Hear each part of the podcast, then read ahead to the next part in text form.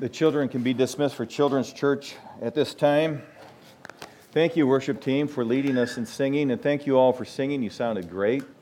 Uh, it's not about us, and it's not about us sounding great, but it is really nice to hear people who love the Lord singing, singing out. You don't get that everywhere, but we do get that at this church. I'm really grateful for that. Lord God, I pray that you speak to us through your word now and that you would just be with us, and that you would be glorified, exalted, lifted up as we look into your word. In Jesus' name, amen. Well, when we were uh, first new to the country of Slovenia, we lived there for 20 years, and uh, Slovenia had just come out of communism, broke off from the, the old U- country of Yugoslavia, and there was a regional park. It was a brand new park, and we went there. My parents were visiting and drove into this beautiful, just beautiful valley. And in the valley, there was this little coffee shop there. And there was a man who managed the coffee shop. And he was explaining to me a little bit about the history of the valley. He said, before, uh, a long time ago, this, this valley belonged to the king. And no one could come to this valley. Uh, king Karageorgievich from the Serbian dynasty. And then uh, then he said after that was communism and it belonged to King Tito. He was the president, but he said everyone knew he was king. And no one could come here. And he said, now it belongs to King Mardian and everyone is welcome. I said, Are you King Mardian? And he said, yeah. Perhaps you've met a king like that, someone who's uh, passing himself off as a king. Maybe after they've had a few adult beverages and they're going on about how they're a king. Well, I've met several of those kind. You probably have too. Have you ever met an actual king with a claim to a throne, with a family dynasty? Uh, have you ever seen one? I've never met one. I've never seen one, but I did hear one once. Uh, I was living in Serbia at the time. It was 1991. There had been violent demonstrations. People were killed in the demonstrations. The opposition, which was fractured many parties, were trying to overthrow the communist government at the time. And it was in this context that the rumor spread on the streets that the king is wanting to come to Serbia said to my friend of mine, I said, I didn't even know Serbia had a king. He goes, Oh, yes, we have a king. And he said that uh, um, they had to flee when the Germans invaded at the start of the Second World War, and they fled to England where they were given sanctuary. They were the government, the recognized government in exile. But after the war, the communists took over, and the king was never able to come back and claim his throne. And so he was explaining to me that the king wants to come he's not really going to claim his throne. He's going to be a figurehead so that the opposition can rally around him in hopes of overthrowing the government. But the government refused to grant him a visa. And so, uh, because obviously they did not want the king to come. And then word spread on the street, and it was like wildfire. This is before the age of texting and, and uh, all the conveniences we have nowadays. But the word spread quickly that the king actually did come to Serbia. He was in an airplane at the airport. It had landed. He was there. And the governing authorities were not allowing him off of the airplane. What was going to happen? It was, for me, fascinating. I mean, I'm from America where we don't have royalty. The only royal thing we have is a hamburger from a fast food place. Well, eventually the, the governing authorities relented and he was able to come to the city center. There's this huge Orthodox church. He was inside, he gave a speech. That's when I heard him. Over these loudspeakers on the outside. Thousands of people were inside the church, many more thousand outside. And as we're listening to this guy, and I couldn't understand a word he's saying, he's speaking in Serbian. My friend was telling me that his Serbian wasn't really that, that good. He'd lived his whole life in England. His father had been the actual king. Uh, and then his son, his eight year old son, got up to speak, and I guess he spoke flawless Serbian with a Serbian accent, even. And the crowd loved him, and uh, people were laughing and smiling when the little boy was speaking. And again, I don't know what he was saying, but I do realize this that while that was going on, and the king is wanting to be there, in the hopes of overthrowing the government, that uh, the, in the crowd, there was a ro- the crowd spilled out into some streets, and there was traffic still moving through the streets. The police were there, um, but they weren't stopping the traffic. They didn't want to give uh, any um, sanctuary or safety for the crowd. They didn't want the crowd to be there. They did not want the king to be there. Had the king succeeded in what he wanted to do, they would be out of power. They had their own motives for why they didn't want him there. Well, the book of Matthew is a great book. Uh, it's about the coming of the king, the Lord Jesus Christ. The theme of the book can be summarized with the phrase, Behold your king. That's what Matthew is writing about in his book. I wanted to, to preach from a small section on the Sermon on the Mount. And that's how I started out when I was preparing. And I started to give some background information to the book of Matthew. One thing led to another. And so today's sermon is about the background information of Matthew. I began to discover many things that I thought I want to keep going in that direction. And so uh, I'm going to do a survey of the book of Matthew with a few thoughts and applications thrown in. Matthew's a long book, 28 chapters. You will get out on time, though. I will give a brief survey, hopefully, of the book of Matthew and to pull out a few things. Matthew 1 1, he begins Jesus the Messiah, the son of David, the son of Abraham. Three things right off the bat. Jesus is the Messiah. He's the promised one, the anointed one, the one that the prophets foretold about for centuries. That's Jesus. Second, he's son of David. Jesus is the rightful heir to the throne. Uh, legally, Jesus was the rightful heir to the throne of David. God promised David that he would have a descendant on his throne and he will rule forever. Uh, Matthew says that Jesus was born, he gives the genealogy of Joseph, and it is through the family of David. Joseph is a descendant of David. And Mary in Luke, the genealogy is given there. She is also a descendant of David. Jesus, Jesus had two claims to the throne of David, legal claims. Uh, Matthew is very clear to point out that Joseph kept Mary a virgin until after she was born, and that he was conceived by the Holy Spirit. And yet, through the line of Dave, or Joseph, he had a claim to the throne, as well as through the line of Mary. So Jesus was the legal heir to the throne. The problem is that the Romans were in control of Palestine. Uh, it wasn't called Palestine at the time, it was Judea and Samaria. Uh, but they were in control, and they had their puppet government set up there. And it was, if you remember from the Christmas story, it was Herod who was the king there. The only trouble is, Herod was like King Marion. He wasn't a real king, he was an impostor. He was an, uh, an Edomite from Idumea. He wasn't even a Jew, so he was certainly not ruling on the throne of David.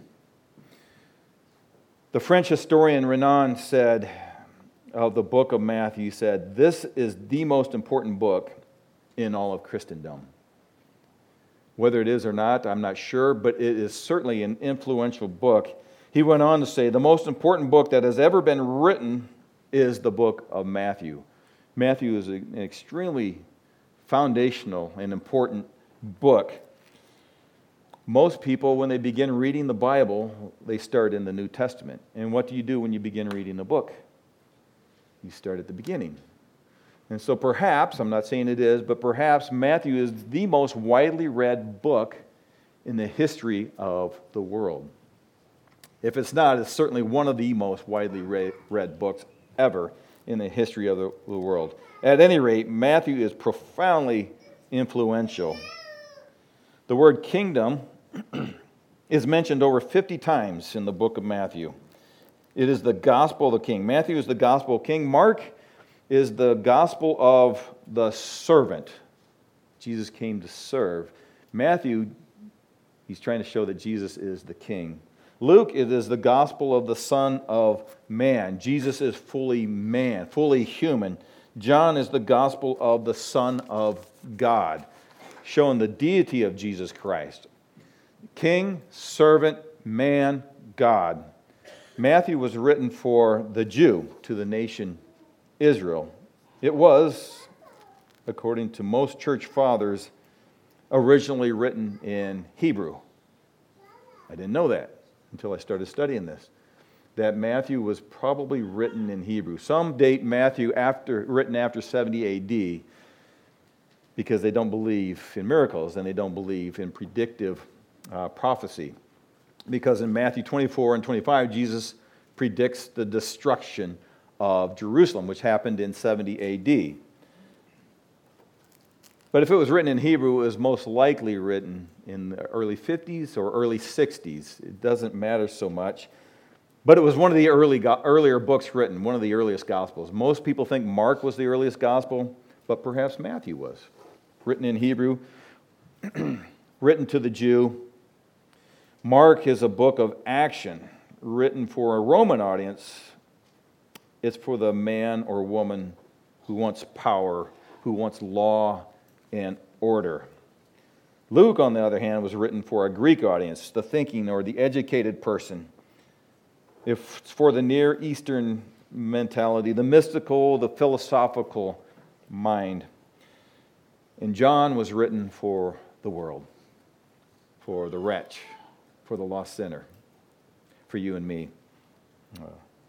The person who is in need of a Savior. John is very evangelistic. He says, I write so that you can believe in the Son of God, and that believing you have eternal life.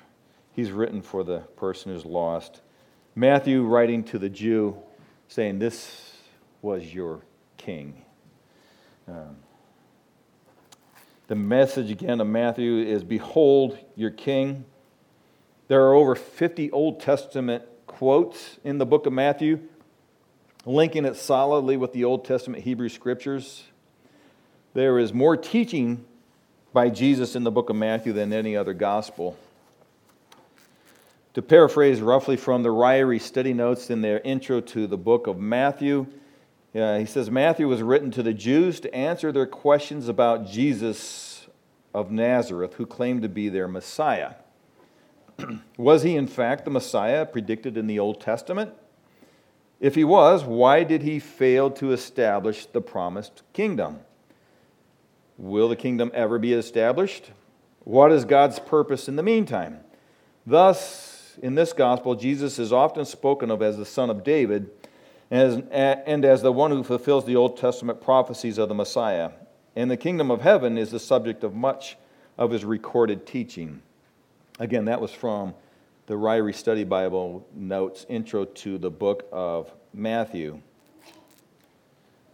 The teaching of the kingdom of heaven is peculiar to the book of Matthew. No other gospel writer mentions the kingdom of heaven, only Matthew. The other gospel writers mention the kingdom of God, but not the kingdom of heaven. So, is there a difference? The kingdom of heaven concerns itself with Jesus' earthly rule on earth from Jerusalem. It is God's rule over the earth. The kingdom of God is far more general, it's God's rule of everything, including the kingdom of heaven. God's rule of everything. There is often a lot of muddled thinking with regard to the kingdom of heaven and the church. I do not, for an instant, believe that they are the same thing based upon my study of the Bible. Uh, Matthew is the only gospel that mentions the church. And both times in Matthew, it is future tense. Jesus said, I will build my church, and the gates of hell will not prevail against it. And yet, in chapter 3, Jesus said, Behold, the kingdom of heaven is at hand. It's now. It's not future tense. He's offering it at that time. The church is in the kingdom Everyone who has placed their trust in Jesus Christ as their Savior has been translated into the kingdom of the beloved Son. We have been lovingly brought into the kingdom by Jesus Christ and his shed blood on the cross for our sins. Everyone who has faith in him. Ephesians says, Paul says in Ephesians, we were transferred into the kingdom of the beloved Son. He also says that the dividing wall between the Jew and the Gentile has been abolished. We've been brought in, we have access. And then he says in Romans that, that uh, we have been grafted into the promises of God. So, Gentile believers in Jesus Christ are not second class citizens. We have been fully brought in to the kingdom of God through the blood of Jesus Christ. The church is in the kingdom, but the kingdom is not the church. Let me illustrate. If I say that Viroqua is in Wisconsin, that makes sense. If I say Wisconsin is in Viroqua, the people in Madison might have something to say about that. Or the people in Westby, right? Anyone from Westby? you might have something to say about that as well. We're part of the kingdom. We've been brought in, but we are not the entirety of it. The kingdom is the reign of heaven on earth. Let me ask you this Do you currently see the reign of heaven on earth? Do you see the governments of the world following God's righteous laws and commands? Do you see people living according to the Sermon on the Mount? No. No. The, the kingdom isn't right now, except in the hearts and lives of people. Matthew is talking about an actual kingdom, a real kingdom, a physical kingdom that will reign and rule over the nations of this world. Uh, Jesus is going to one day establish that kingdom. There's a story about the king who saw this beautiful horse and he wanted the horse, and the guy wouldn't sell it. Finally, the king said, My kingdom for the horse. Got news for you. Uh, if he gave his kingdom for the horse, he's no longer a king. He's simply a man on horseback. A king needs a kingdom, and a kingdom must have a king. Uh, Esau, the rightful heir, Esau sold his birthright for a bowl of soup.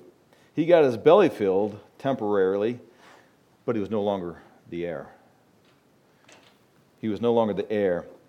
He gave it away. Jesus lovingly purchased the church with his own blood. You and I have been brought in to his family through his blood. We've been forgiven and cleansed because of the sacrifice of Christ. But he did not for a moment forsake the kingdom. He brought us into the kingdom. We have been adopted, we've been grafted in, we are children, we are joint heirs with Jesus in his kingdom, in his family. In Matthew there are three major teachings of Jesus, three main discourses, all concern the kingdom. The first is the Sermon on the Mount, and um, it concerns itself with the law of the kingdom. What are the laws of the kingdom? And it is, Jesus is, I believe, expanding on what is the, the Old Testament law, and this will be the law of the kingdom. Uh, Matthew 5 says that the crowds came to Jesus and they gathered to him. He went up on the mountain and he sat down to teach. Uh, wouldn't you have loved to have been there, to be a part of that? Uh, it must, it really, it must have been something else. And the first thing he says, recorded in the Sermon on the Mount, does anyone remember? Blessed are the poor in spirit. For theirs is the kingdom of heaven. I've read the Sermon on the Mount many times, and I, I must confess, as I read it, I'm like, I can't do that.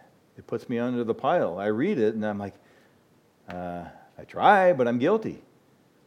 Blessed are the poor in spirit, who come to Jesus with empty hands. We're not bringing something with us saying, Jesus, you and me, we're going to figure this thing out. We're, coming to Jesus. We're poor in spirit. Um, the Sermon on the Mount is the law of the kingdom.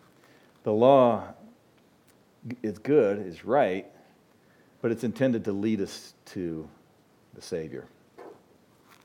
That's the purpose. That's, if you've ever felt under the pile by reading the Sermon on the Mount, I can relate. Uh, the good news is it points us to Jesus. Who, in fact, Jesus said, I didn't come to abolish the law, I came to fulfill the law. Hmm. And as you read through Matthew, written to Jews, Jesus very meticulously obeys every element of the law. Uh, Jesus obeys the law. He fulfilled the law on our behalf, the law that you and I could never, never fulfill. One day, that will be the law of the land, and we will joyfully, joyfully obey.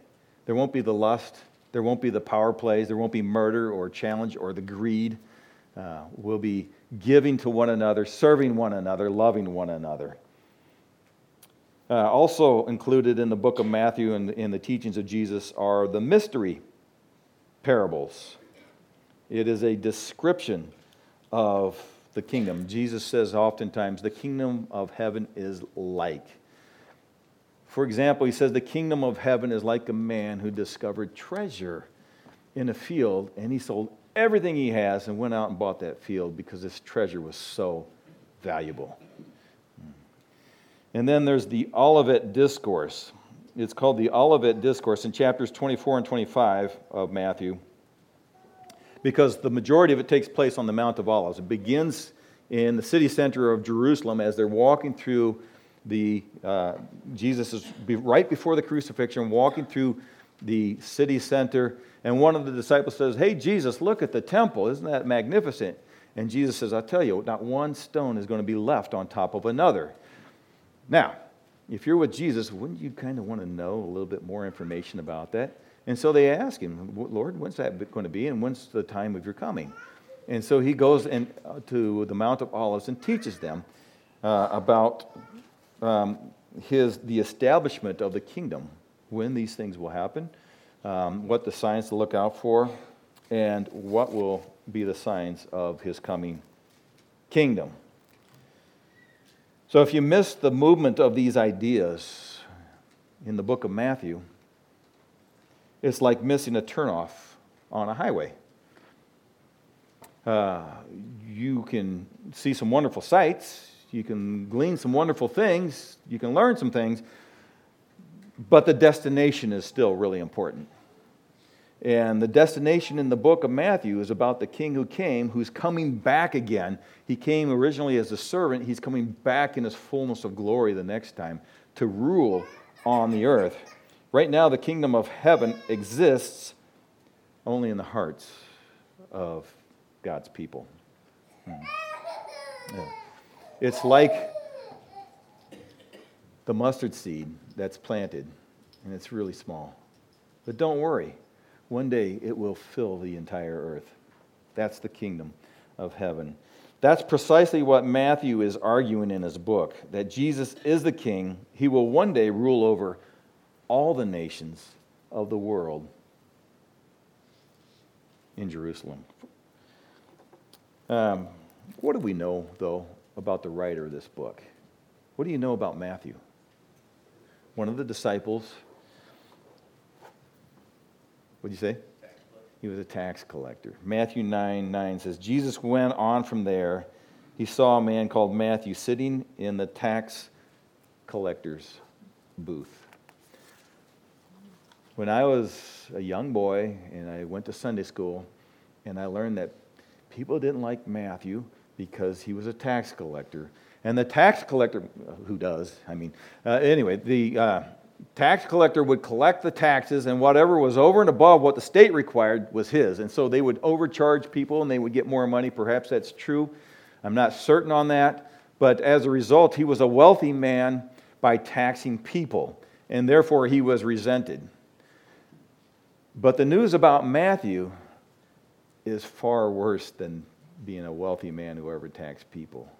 Matthew was a collaborator with the Romans. he was one who was helping to prop up this oppressive regime that the people wanted removed. Far more than simply being greedy or wealthy or overcharging people, he was a dirty, traitorous collaborator. We, as I mentioned, we lived in Slovenia, and uh, it was part of Yugoslavia. They were invaded by the Italians and then the Germans in the Second World War. And during the occupation of the Italians and the occupation of the Germans, some people collaborated with the occupying forces. And after the Second World War, the communists came into power and they dealt with the collaborators. Um, collaborators do not want the kingdom to come. They do not want the change in government. They've cast their lot with one side, and they don't want the other side to come back into power. That was Matthew. In, in Slovenia, the collaborators were rounded up. Even people who might not have even collaborated were rounded up. They were tortured. They were made sport of. I mean, they had fun torturing these people and then they were executed. And as a result, there are mass graves in the country of Slovenia. And the wounds are, are just below the surface there. Something very real, very real. I have no doubt that Matthew was fully aware that that was his fate should the Roman government fall. Uh, he was far more than just a, a wealthy cheat. He was one who was helping to prop up the whole system of oppression. And yet Jesus came to him and he simply said, Follow me. And the Bible says that Matthew got up and left his booth and followed Jesus. Jesus called him, and Matthew followed. The question is, why? Why did this guy who was a greedy collaborator turn his back on that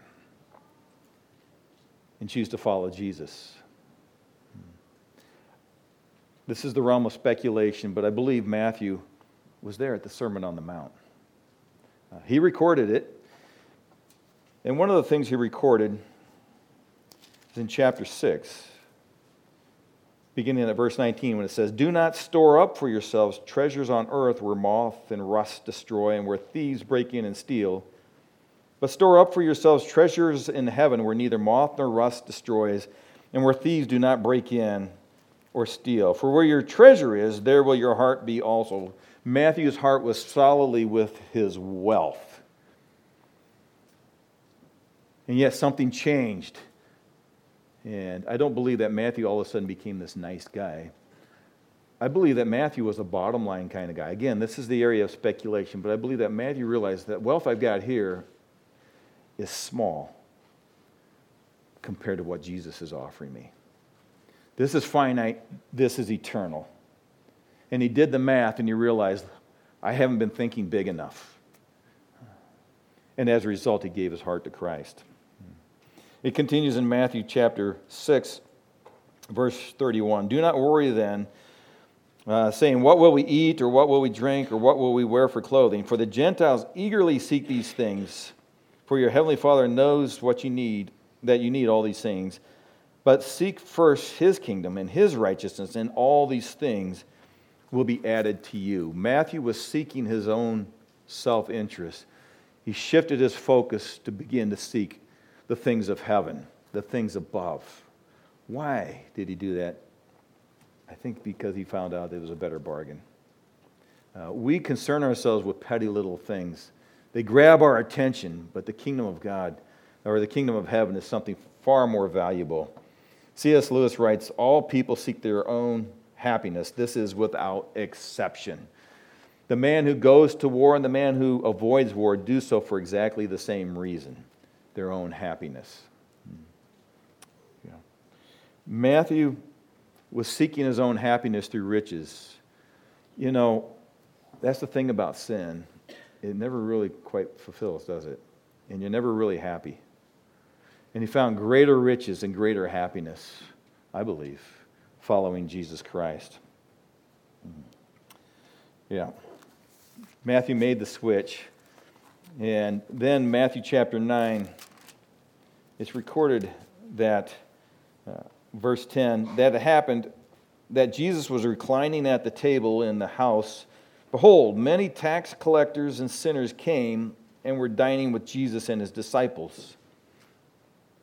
When Jesus or when the Pharisees saw this, they said to Jesus, "Why do your why does your teacher why is your teacher eating with the tax collectors and sinners?" Jesus was eating with these other collaborators, these other sinners, these other cheaters.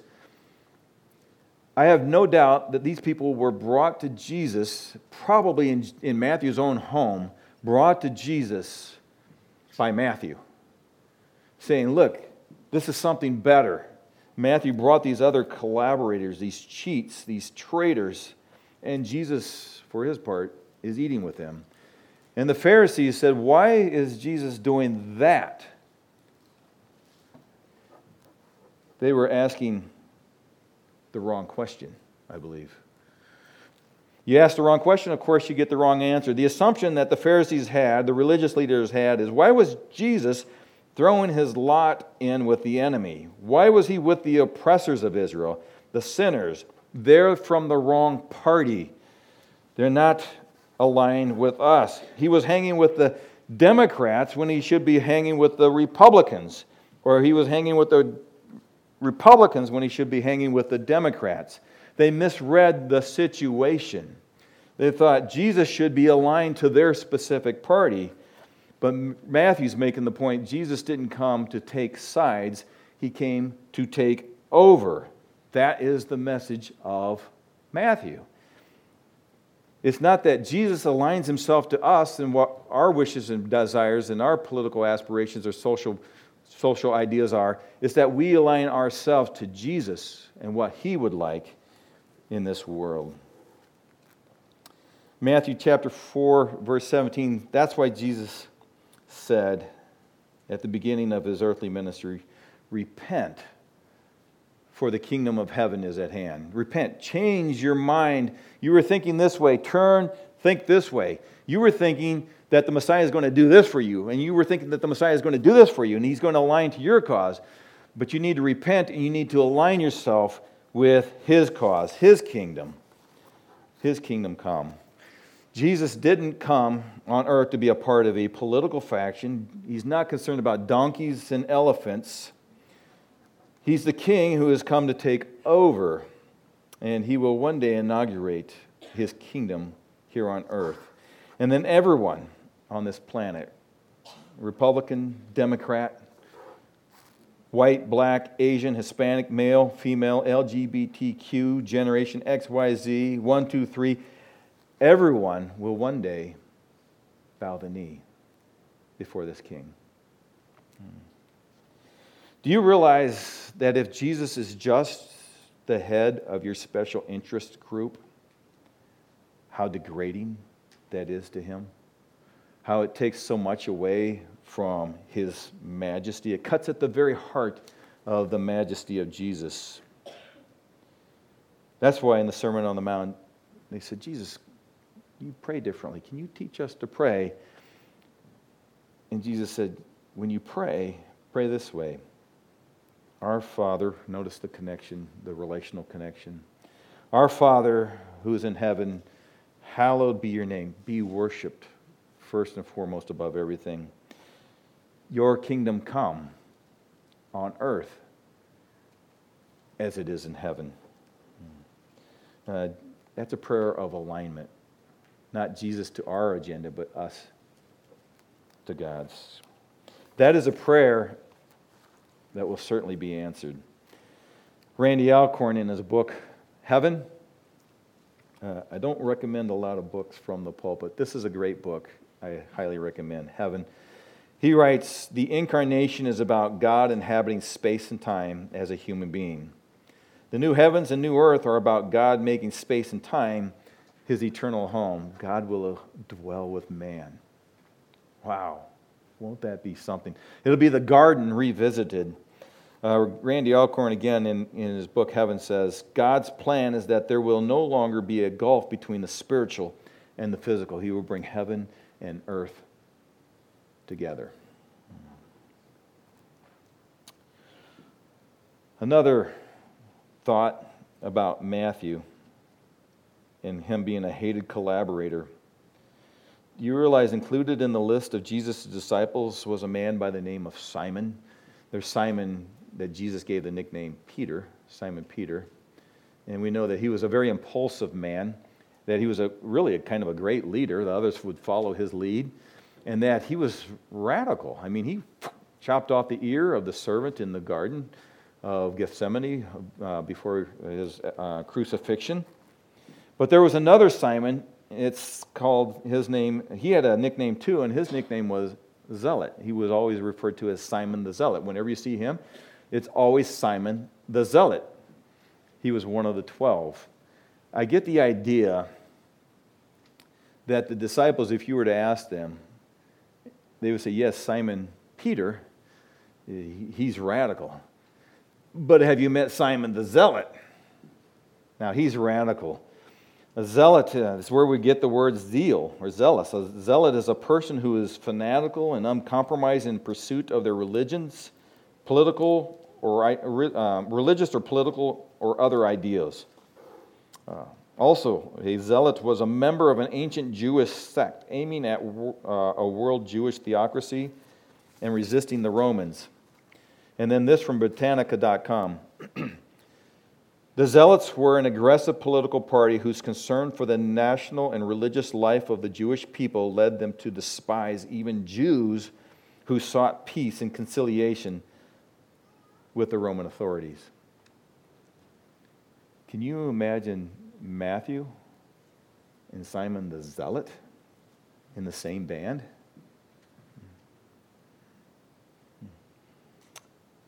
How was Jesus able to do it? How was he able to reconcile these people into uh, a close knit group of people? I think the answer is obvious. Jesus took their focus off of their cause, whether it's the cause of self, or the cause of wealth, or the cause of the politics of the day, and he put it on himself and on his kingdom, squarely upon Jesus himself in his kingdom. That, I think, is a good word for us today.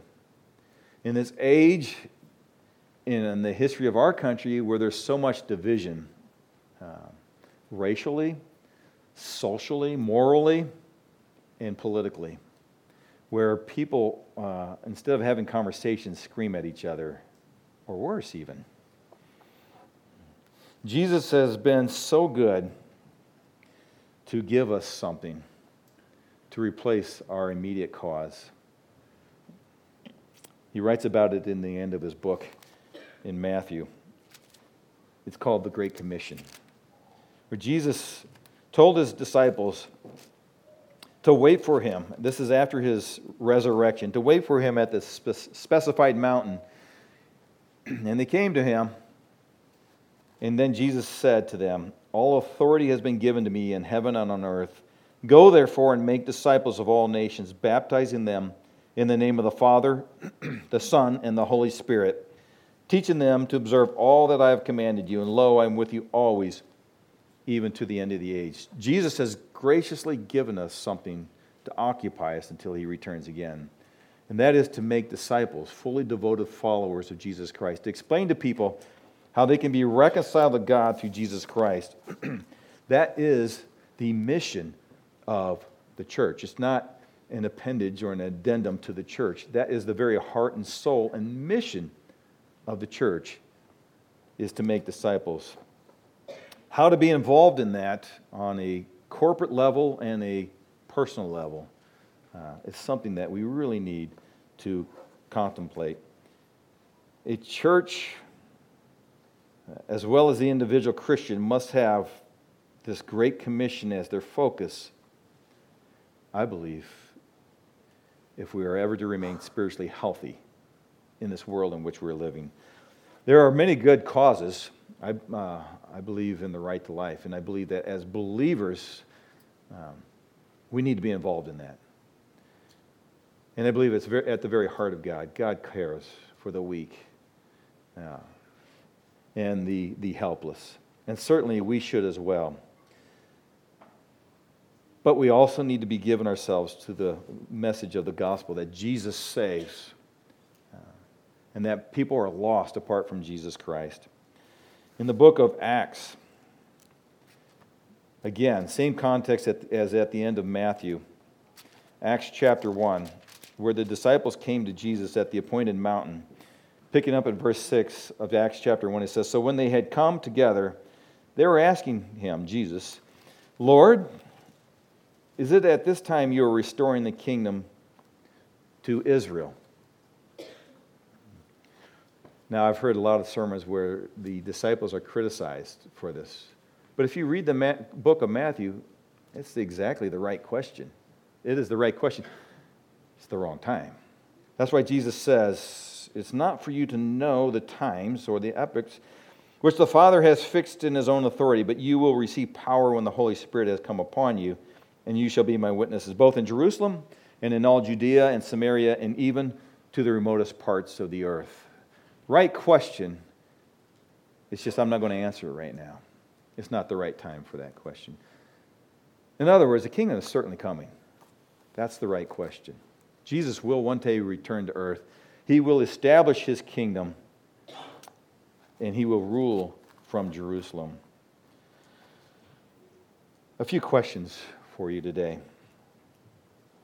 Have you somehow diminished the majesty of Jesus by viewing him simply through the prism of your favorite special interest group? Have you diminished his majesty by relegating Jesus to part of your special interest group? Second, do you think about the coming kingdom of heaven and view it with anticipation, looking forward to the Lord's return? Or are you chiefly focused on the siren calls of this world? Too busy to think about what's coming, and because it's coming, how therefore should I live in light of what will one day be? Third, uh, does the way you wear your Christian faith tend to divide you from other true believers in Christ or bring you closer in spite of the differences you may have? whatever you have as your convictions, hold them and hold them deeply. But in the way that you wear them and in the way that you treat others, it should always be with love and care and respect. That's the way of the kingdom. Fourth, are you actively engaged in the Great Commission, the advancement of the gospel of reconciliation to God through Jesus Christ? Let's pray. Lord God, thank you so much uh, for this book of Matthew. Thank you so much for bringing us into your kingdom. When we were uh, separate from the promises of Israel, we've been brought in so graciously. And thank you that one day you will establish your righteous rule here in this world. May we now be faithful subjects of that kingdom, even now, and be um, those who are salt and light for you in this crooked and perverse generation that we find ourselves in. We pray this in Jesus' name. Amen. May you have a blessed week.